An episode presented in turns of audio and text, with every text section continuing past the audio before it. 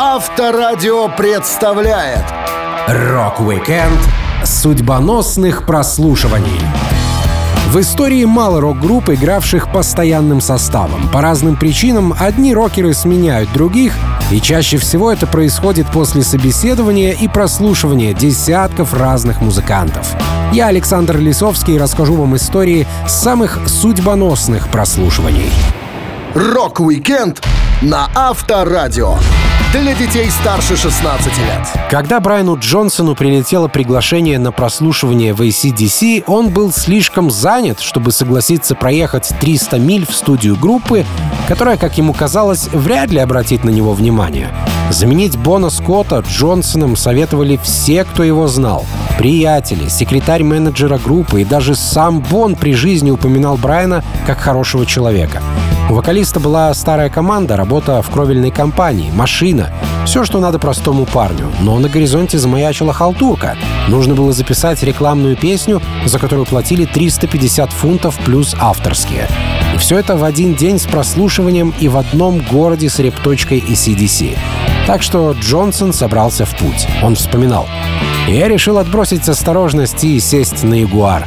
После рекламного пения о всасывающей силе пылесоса я почувствовал себя фантастически. Мой контракт даже включал повторные гонорары, что было очень чуждой концепцией для любого, кто работал в рок-н-ролльном бизнесе 70-х. Потом я погнал к ACDC. Это чудо, что я нашел вход в студию. Настолько надежно он был спрятан.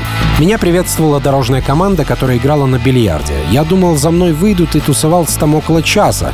В конце концов, тур-менеджер группы Ян Джеффри вышел и говорит, «Кто-нибудь видел этого парня из группы Джорди?» «Ну, я Джорди», — сказал я в ответ. Потрясенная команда посмотрела на меня. «Вы Брайан?» Я кивнул. Никто даже не подумал меня спросить, потому что я выглядел как рабочий пацан. Брайана Джонсона пригласили в студию, угостили пивом и спросили, что он хотел бы спеть.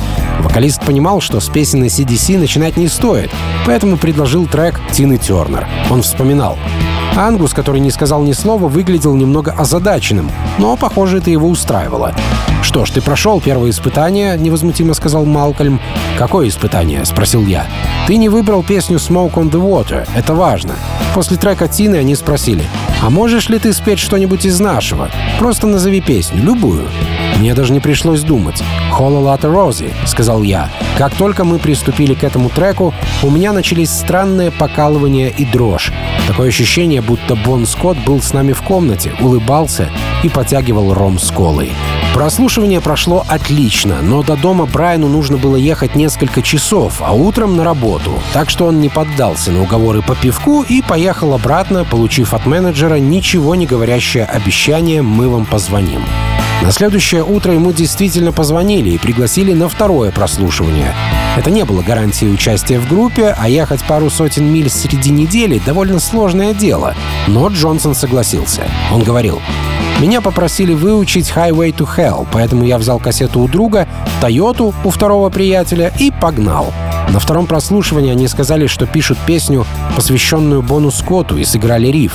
Тут я начал напевать. «Back in black, I hit the sack», Воздух просто вырывался из моих легких. После второго прослушивания Брайан снова вернулся к обычной жизни, а потом в газете прочитал, что ACDC взяли себе вокалиста Алана Фрайера. Поэтому был сильно удивлен, получив звонок от Малкольма Янга. Он вспоминал. Мел говорит, «Здоров, нам нужно записать новый альбом», а я ему, «Так Алан же ваш новый певец». А он такой, «Да нет, в прессе ошиблись, приятель. Парень даже не прошел прослушивание». Так я проделал путь от монтажника виниловых крыш до нового солиста одной из самых ярких групп в мире. Рок-викенд судьбоносных прослушиваний на Авторадио. У многих рок-команд самая популярная проблема — найти хорошего барабанщика. Группа Beatles не стала исключением, и на сессиях звукозаписи дебютного альбома у них побывало как минимум три разных ударника. Первым барабанщиком в группе был Пит Бест, но его уволили по невыясненным причинам. Основным поводом называют неподходящий команде стиль музыканта. И тогда в игру вошел Ринго Стар. Ринго уже знал Битлов, поскольку постоянно пересекался с ними на концертах. Барабанщик играл с группой Hurricanes, на прослушивание которым пришел слишком хорошо одетым и боялся, что его не возьмут по этой причине. Он вспоминал. Рори и его группы Hurricanes я считал классными. Они первыми в Ливерпуле захотели играть рок-н-ролл. До этого все мы исполняли скифл. Рори нравилось быть известным мистером рок-н-ролл. Моя предыдущая команда не хотела развития. Они так и остались инженерами и столярами. Женились, завели детей, а я отправился на прослушивание к Рори и его ураганом. Это было здорово, я знал все их песни, все группы играли одни и те же вещи. Не знаю, пробовал ли Рори на мое место кого-нибудь другого, но я выдержал испытание. Они сказали «да» и приняли меня в группу. Любопытно, что хорошее впечатление обо мне сложилось сразу только у Рори. Другие ребята смотрели на меня с подозрением. Когда я пришел на прослушивание, то выглядел внушительно. Я носил черный драповый пиджак, зачесывал волосы назад и казался стилягой. Может, поэтому они колебались.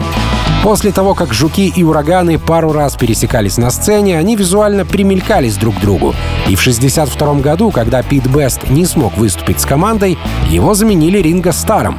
Собственно, этот концерт и можно считать прослушиванием Ринга. К нему присматривались все — и музыканты, и менеджер, и поклонники Битлз. Стар вспоминал.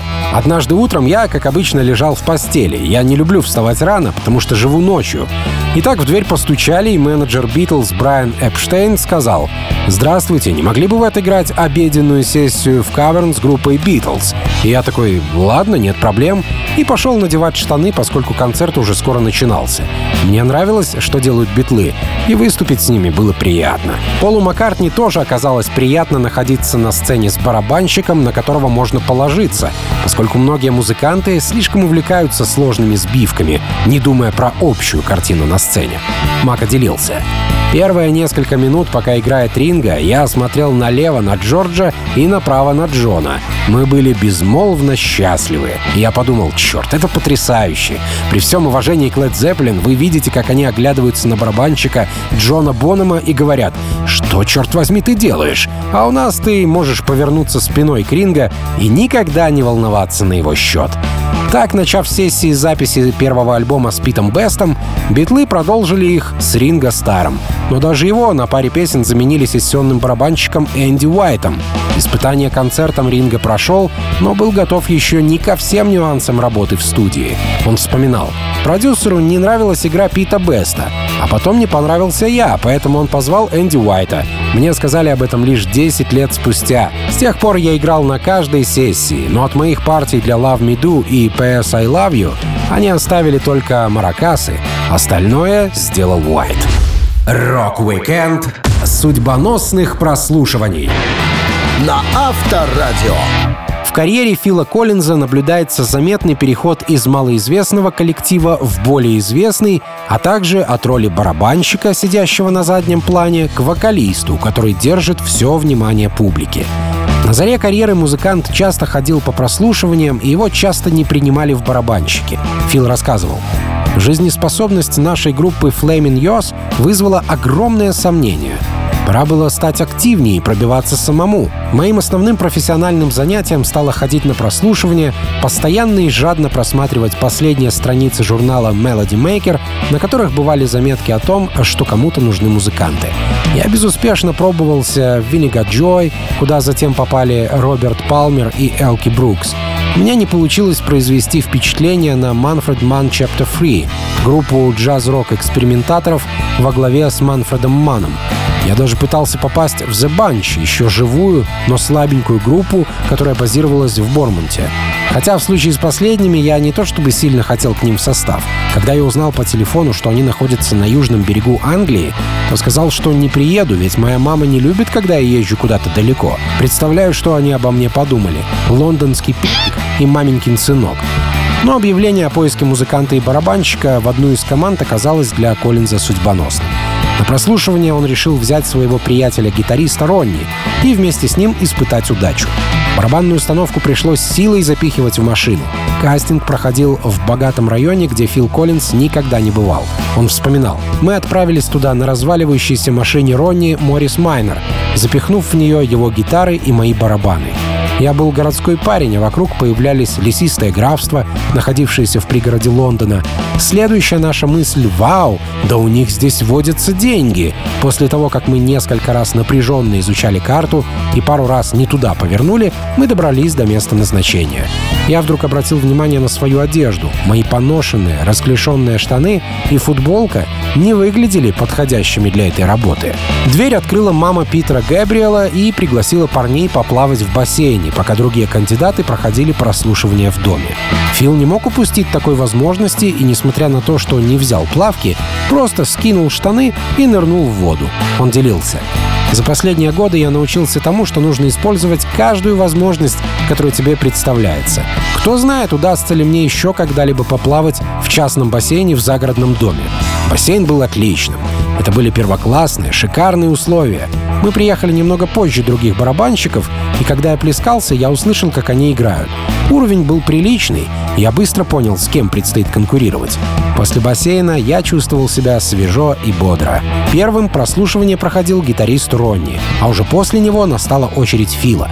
Ребята сыграли пару песен из альбома Genesis, и, как всегда, им сказали, что позвонят. Ронни, к сожалению, не взяли, зато Коллинз был принят. Он хвастался. 8 августа 70 -го года в моем доме зазвонил телефон. Голос, который я привыкну часто слышать в течение следующих лет, искаженный плохой связью, произнес. «О, эм, алло, это Фил? Это Питер Габриэл из Genesis. Ты принят в группу, если ты не передумал». Так я и начал играть в серьезной команде. Рок-викенд судьбоносных прослушиваний на Авторадио. Роб Хелфорд известен как харизматичный и мощный вокалист, который наездил сотни тысяч километров с группой Judas Priest. Но было время, когда музыканты команда не работали вместе, и ребятам срочно понадобился вокалист, поскольку их фронтмен решил забросить музыкальные дела. Роб рассказывал. Моими главными воспоминаниями было то, что Кен Даунинг, гитарист, был новичком в группе, и что Иен выглядел потрясающе, худой как палка, басист с волосами до пояса. Помню, я подумал, что в них определенно что-то есть. Их вокалист Эл Аткинс был в группе с самого начала, но сообщил чувакам, что уходит. Он был женат, имел детей и не зарабатывал на группе достаточно денег, чтобы их содержать. Я пел в менее профессиональной команде и попросил родную сестренку Сью, которая хорошо знала Прист, упомянуть невзначай обо мне. Она сделала дело, и чуваки приехали прямо к нам домой, чтобы пригласить меня на прослушивание. У Кена Даунинга, который звал Роба на встречу, и самого Роба разные воспоминания о первом знакомстве. Но в общих чертах показания артистов сходятся. Хелфорд слабо помнит подробности, однако утверждает, что в историях Кена есть невероятные факты. Он делился. Кен говорит, что когда Сью открыла им дверь и позвала меня, я спустился вниз с гармоникой. Это звучит вполне логично, тогда я был в восторге от искусства Харперов. Но вот в чем разница. Он утверждает, что спускаясь по лестнице, я пел песню «Дорис Дэй». Вот какого черта мне петь «Дорис Дэй»? Зато басист Ян говорит, что я наигрывал Эллу Фитджеральд, что он намного лучше. Как бы то ни было, Кен, Йен и я сидели в гостиной и болтали. Мы отлично поладили с самого начала. Кен боготворил Хендрикса, поэтому, когда я сказал ему, что являюсь большим поклонником Джимми, это было огромным плюсом для нас обоих. На самом деле у нас были очень схожие музыкальные вкусы. Даунинг, похоже, не был сбит с толку потерей вокалиста и с оптимизмом говорил о том, чего он хочет от группы. В момент, когда Роба позвали на прослушивание, он знал, что барабанщик Прист тоже вот-вот собирается уволиться и спросил, не захватить ли ему в студию еще и приятеля, ударника Джона Хинча. Предложение было встречено с восторгом. Для прослушивания у Judas Priest было свое название. Никто не знает почему, но вместо слова «джем», «джемовать» они использовали слово «ног», которое имеет значение «стучать», «колотить», «придираться», ну и так далее. Роб говорил, нам с барабанщиком объяснили, что Judas Priest обычно репетировали в школьном зале под названием Holy Joe's, пристроенном к церкви. Итак, пару дней спустя мы с Хинчи направились на кастинг. Кен, Ян, Джон и я просто играли и джимовали часа три или больше. Нам всем было очень легко друг с другом, поэтому я не нервничал. На самом деле я мало пел и много кричал, что-то типа «Ох, а, детка!» демонстрировал пацанам свои лучшие фишки. Звучал как Плант и Джоплин. Когда мы закончили, Кен удовлетворенно кивнул головой и произнес «Если хочешь, приходи сюда снова на этой неделе». Прослушивание оказалось намного проще, чем путь к тому, чтобы его назначили. Теперь Роб Хелфорд был вокалистом в Judas Priest. Команда приступила к рутинным репетициям по выходным и вечерам в середине недели. Вместе с вокалистом ребята получили хорошего автора. Порядка в написании песен им не хватало, Роб пояснял. Когда я был принят в приз, у них уже было несколько примитивных черновиков песен, оставленных старым составом. Если честно, я не думал, что песни такие уж хорошие. Никогда не обсуждалось, что я должен быть главным автором текстов. Но я таковым стал. Рок-викенд судьбоносных прослушиваний. На Авторадио.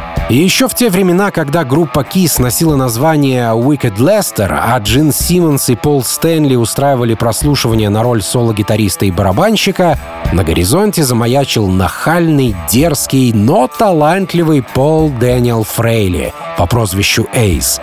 Он увидел в газете объявление о поиске гитариста и решил попробовать свои силы. Пробы проходили непросто. О некоторых ярких кандидатах вспоминал Джин Симмонс. Нам по-прежнему требовался соло-гитарист, и мы разместили объявление в The Village Voice. Мы проводили прослушивание за прослушиванием. Однажды к нам заявился парень в испанском одеянии в стиле фильма «Хороший, плохой, злой». С ним была жена, и еще пока мы не начали играть, она рассказала, что ее муж — высокопрофессиональный музыкант, работавший с мастерами.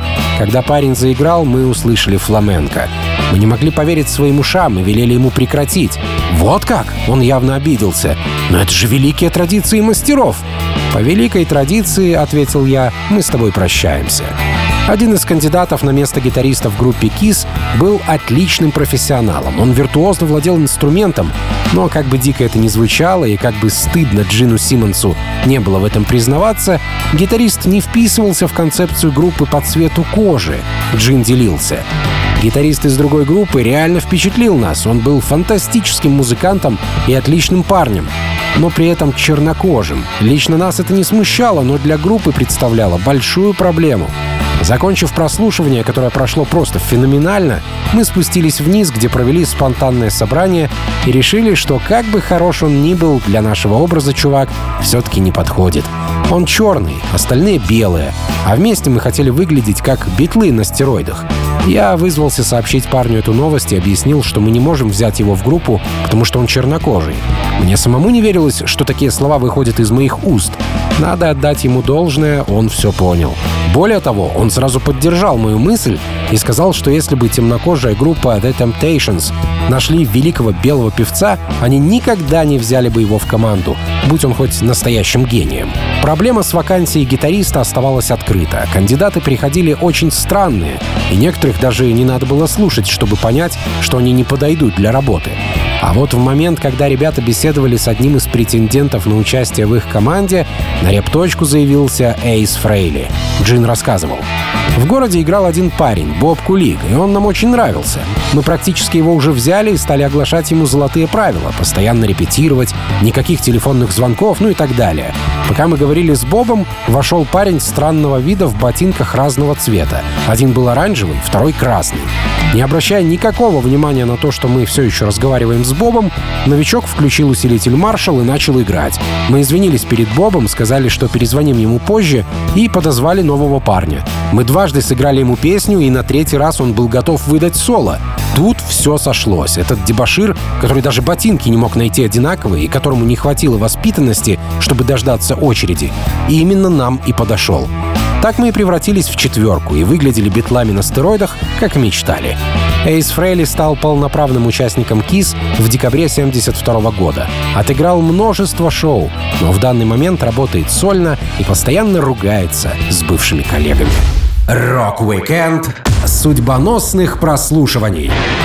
На Авторадио. Группа «Metallica» всегда умела гармонично подобрать себе одних музыкантов вместо других. И если гитариста они сменили единожды, то замену басиста пришлось провести три раза. Последним из четырех бас-гитаристов команды стал Роберт Трухильо. Два года до него, с 2001 по 2003, команда фактически была без официального баса. Роберт был довольно известным парнем на музыкальной сцене, и хоть по внешнему стилю он до сих пор мало вписывается в группу, парень отлично подошел Металлика по музыкальным качествам и умению выдержать похмелье. Прослушивание Роба проходило два дня и одну ночь. Он рассказывал. Для меня это был очень сюрреалистический день. Я, как всегда, опоздал, никогда не умел приходить вовремя, но этого никто не заметил. По сути, это было двухдневное прослушивание. В первый день я был просто мухой на стене. Продюсер Боб Рок уже успел записать бас для большинства песен альбома Saint Anger, так что я просто слонялся по коридорам. Ларс, Джеймс и Кирк были сами по себе. Они такие «Да, чувак, чувствуй себя как дома, просто потусуйся». Странное ощущение, не с кем поговорить, нечего делать. И так прошел весь день. А в 23 часа Ларс такой «Мы на стоянке, пойдем выпьем после сложной работы». Предложение такого характера накануне рабочего дня должно было показаться Роберту настораживающим, но он не мог отказать своим потенциальным работодателям, поэтому дал согласие на поход в бар. Понятно, что одним бокалом дело не закончилось. Музыканты слонялись всю ночь, а потом догонялись у Ларса дома.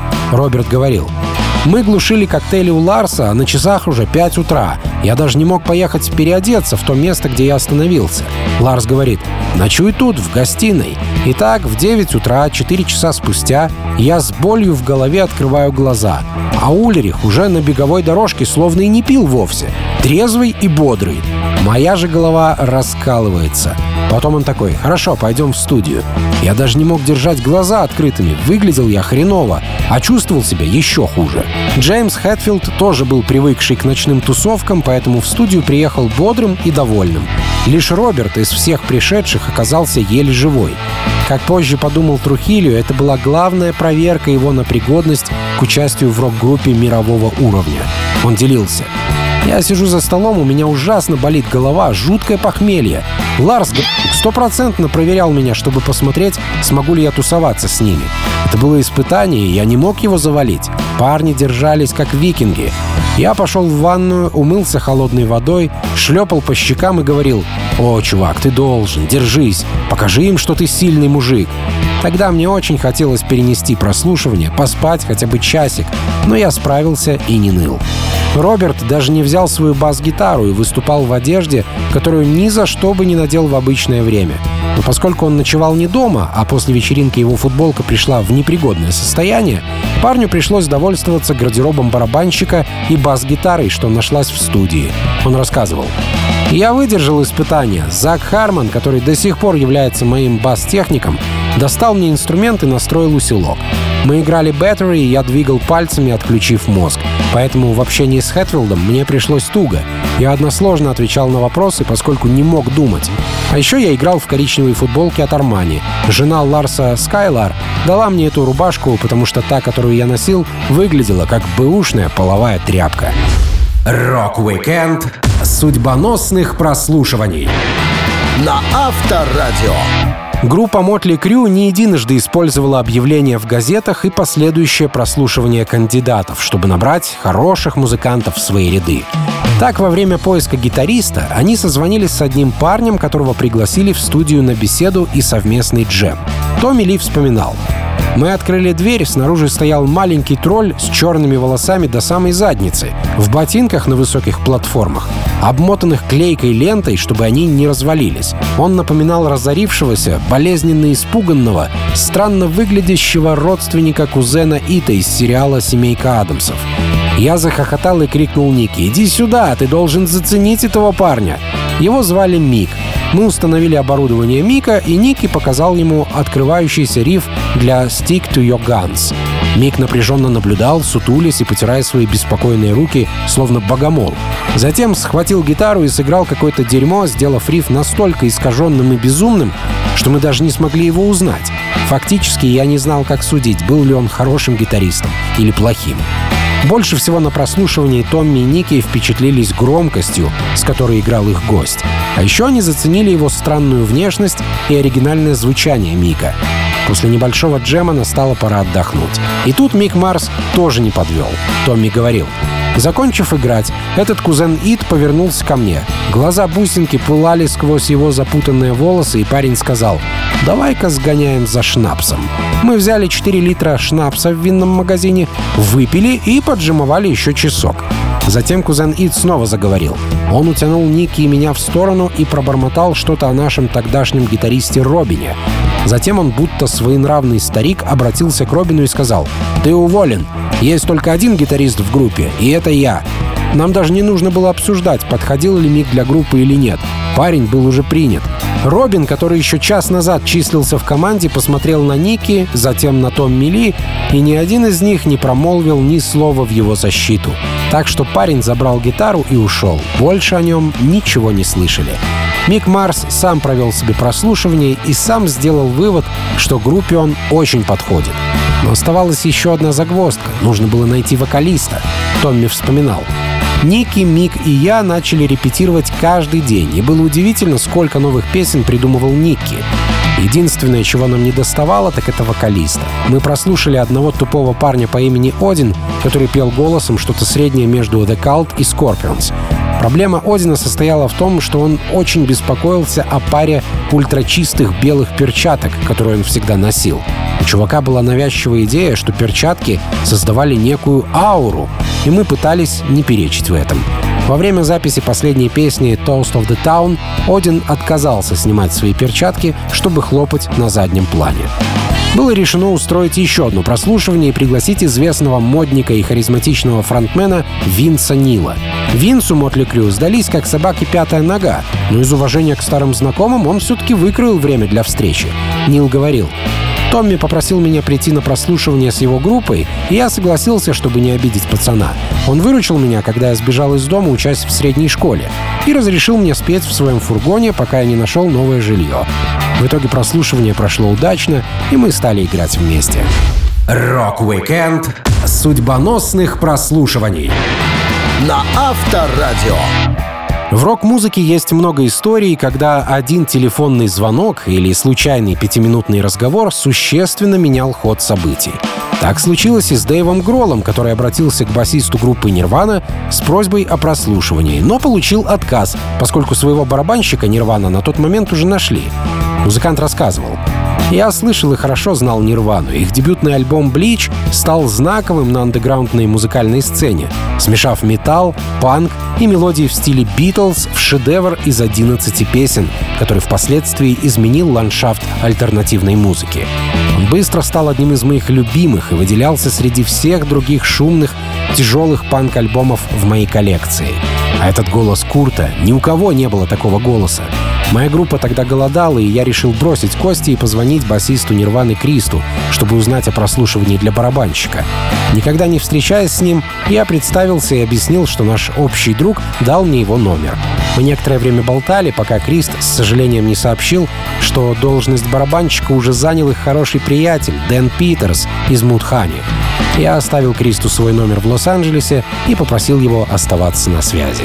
Дэйву Гролу долго ждать не пришлось. Той же ночью ему перезвонил Крист, который, судя по всему, остался впечатлен беседой с музыкантом и все это время прокручивал в голове варианты, как дать ему шанс попасть в группу. Дэнни Питерс, хотя и был потрясающим барабанщиком сам по себе, имел совершенно другой стиль, который не очень подходил для Нирваны. К тому же никто не хотел разбивать группу Питерса, а у Грола команда и так была на дне. Грол вспоминал.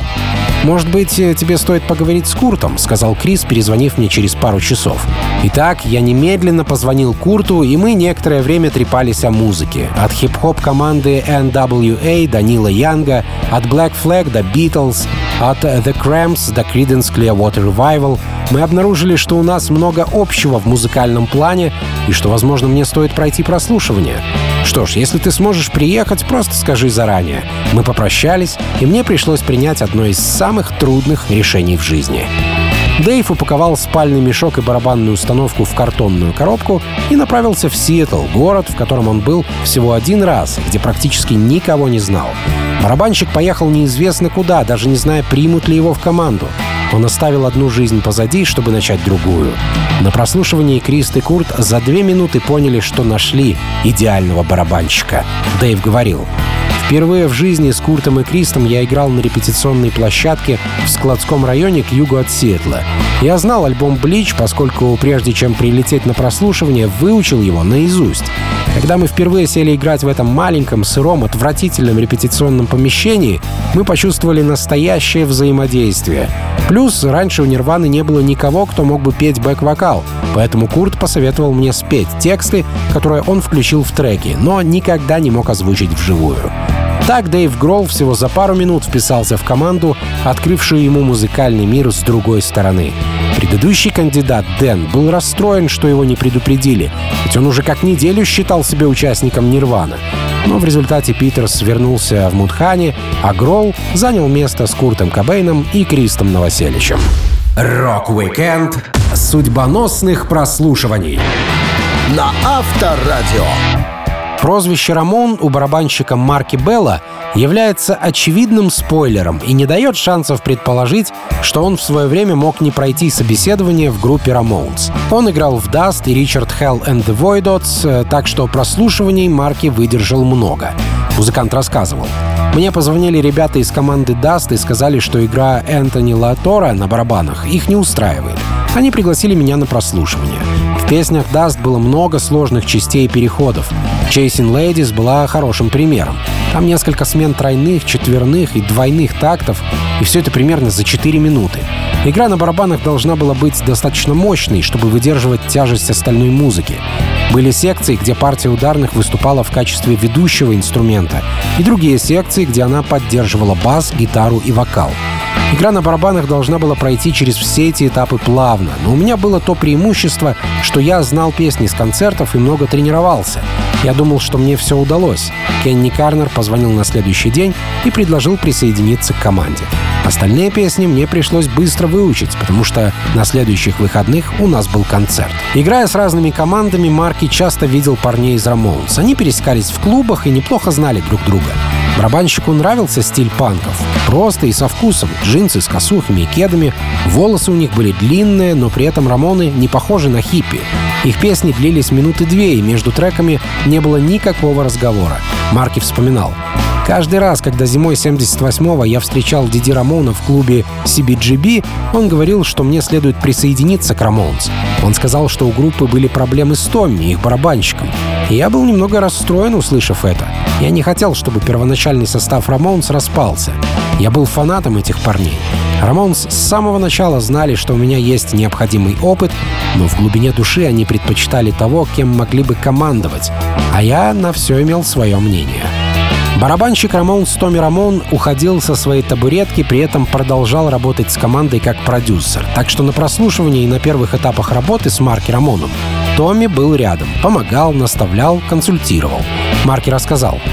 Когда я вошел в перформанс-студиос на репетицию, Томми сидел за ударной установкой позади той, которую приготовили для меня — это был необычный способ провести прослушивание. Я спросил его, зачем такие сложности. «Не беспокойся об этом», — сказал Томми. «Это на случай, если тебе понадобится небольшая помощь». «Спасибо», — сказал я. Но треки Ramones сложно было не знать. Песни «I Don't Care», «Shina is a Punk Rocker» и «Blitzkrieg Bob» звучали в музыкальном автомате CBGB и на моей стереосистеме постоянно. Диди Рамон сосчитал. Один, два, три, четыре, и мы заиграли «I Don't Care». Песня длилась минуту 40 секунд. Мы сплотились как группа уже в течение первых 10 секунд. Через полминуты прослушивания, если оно вообще было, закончилось, и началась репетиция. Все было понятно без слов, мы нашли друг друга. У Марки Рамона был свой заметный стиль. Он по-особому довольно жестко настраивал малый барабан, использовал тарелки большего размера, иначе расставлял микрофоны и даже имел своеобразный, более мощный, чем у Томми, удар. Однако первое время прежний барабанщик Рамоунс помогал Марки и был рядом на концертах и записях. Рок-викенд судьбоносных прослушиваний На Авторадио. Как и полагается настоящему панку, Джонни Роттен попал в группу Sex Pistols не из-за музыкальных способностей или хорошего голоса, а благодаря необычной майке и плохому характеру. Он был вспыльчивым парнем и переделал футболку популярной в то время группы Pink Floyd, дописав на ней слова «Я ненавижу». Музыкант рассказывал. Панк начинался вовсе не с музыки. Меня заметили в майке «Я ненавижу Pink Floyd» на Кингс Роуд и попросили вернуться чуть позже вечером, чтобы встретиться с менеджером Малкольмом и музыкантами Стивом Джонсоном и Полом Куком. Я не собирался идти один и захватил пару друзей. В то же время Малкольм Макларен собиравший панк-команду, набирал на роль вокалиста в буквальном смысле людей с улицы. У него было много друзей в модной городской тусовке, но этого оказалось недостаточно. Макларен начал вербовать посетителей своего магазина одежды. Он вспоминал. «Я собирался стоять в магазине каждый день и выбирать людей для прослушивания. Парень, который в итоге стал солистом Дент, рассматривался в качестве кандидата. Моя подруга Вивьен продолжала говорить, «Обрати внимание на этого чела по имени Джон. Он очень красив и очень интересен». И тут входит это неугомонное существо в поиске пары замшевых ботинок. Я спросил, ты поешь? И он такой, нет, только фальшиво. Я подумал, хорошо, мы тебя проверим. Отвечаю, если тебе нужны эти туфли, я, возможно, отдам их даром, если ты пообещаешь пойти в паб за углом и прослушаться на роль вокалиста.